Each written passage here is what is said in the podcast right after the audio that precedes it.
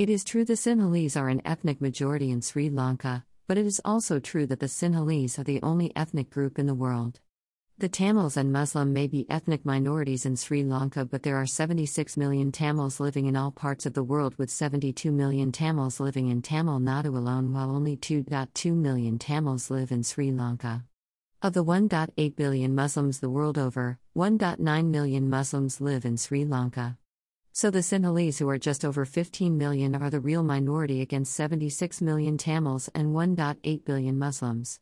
This reality is something that Sri Lanka's political framework must be aware of. It is the reason why protective measures for Sinhalese are needed. While Tamils and Muslims have plenty of nations to welcome them, there is no place or protection for the Sinhalese other than Sri Lanka. Therefore, these hard facts must be presented internationally to secure the protection for the Sinhalese as an ethnic minority facing in danger of its lands, its language, culture, Buddhist heritage, etc. While this island is home to all, that the people of the world are mixed following the out of Africa theory is accepted, however, it is only the Sinhalese who has evolved as a separate ethnic group with an exclusive language, culture, tradition, and rule to the entirety of this island. No other ethnic group can claim to have evolved in Sri Lanka other than the Sinhalese.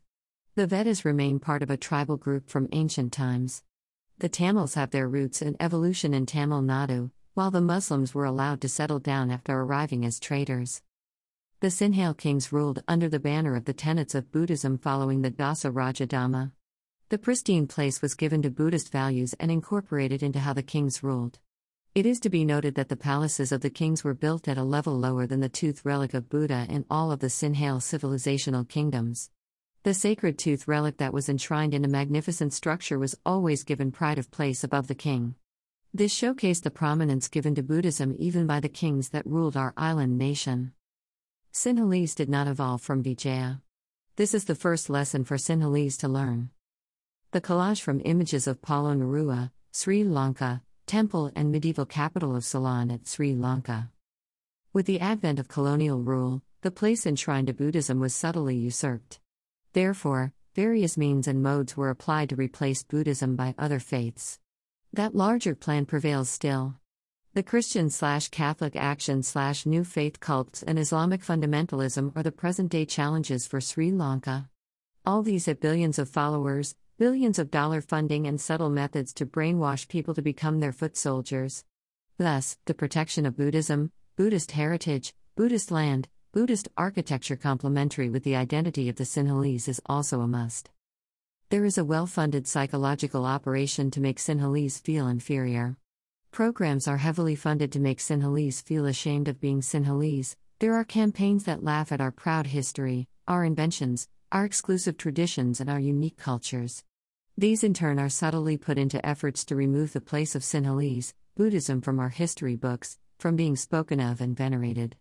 All these are subtle attempts to denationalize the Sinhalese from defending their nation. Thus, the school textbooks need to be immediately changed, history must return to bring back the proud history of our nation. The Buddhist temples and Daham Pasal must reawaken the pride in our children. The universities and academics must invest in more academic papers on the proud history of the Sinhalese and showcase to the world their civilization. It is the Sinhalese who built the world's only man made irrigation works that are still a puzzle even to the greatest of modern engineers. The modern engineers are even puzzled at how our Vesak pandals are lit. The Sinhala language, writings are one of the prettiest in the world and needs to be protected and nurtured. If there are only 15 million Sinhalese, this necessitates the global protection of the Sinhala language and its writings. So, in reality, it is the Sinhalese who are the real minority. It is the Sinhalese who are discriminated even in their own country where they are the majority. How is this possible? When a developing nation, full of a political framework and system that is corrupt enough of avenues are open to on the guise of development assistance slash aid push agendas inimical to the Sinhalese. The 1.3 billion Catholic slash Christian faith exerts power through Western governments, EU bloc nations inside the UN where trade is controlled by them, and threats on the camouflage of human rights, etc., are used while these governments send faith based NGOs to convert and brainwash the people preying on the poor to follow their prayers.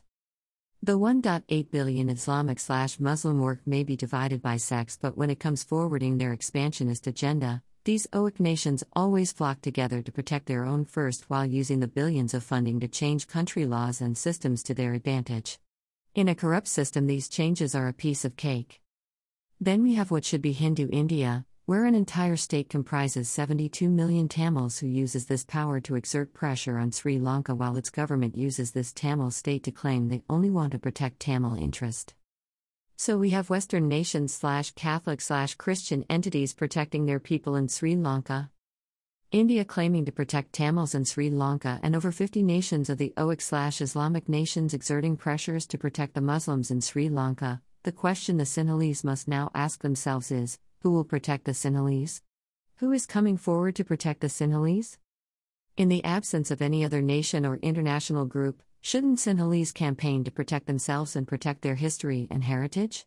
Something for all Sinhalese to seriously think about. What all Sinhalese must first do is to be proud of being a Sinhalese and not think that being proud of being a Sinhalese is something that looks down on others, as this is the feeling funded campaigns are trying to infuse into Sinhalese. Shenali D Waduge